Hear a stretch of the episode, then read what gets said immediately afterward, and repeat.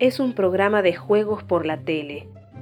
Los niños se ponen zapatillas de la marca que auspicia el programa. Cada madre debe reconocer a su hijo mirando solamente las piernitas a través de una ventana en el decorado. El país es pobre, los premios son importantes. Los participantes se ponen de acuerdo para ganar siempre. Si alguna madre se equivoca, no lo dice.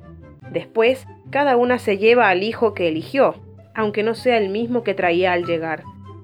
Es necesario mantener la farsa largamente, porque la empresa controla con visitadoras sociales los hogares de los concursantes.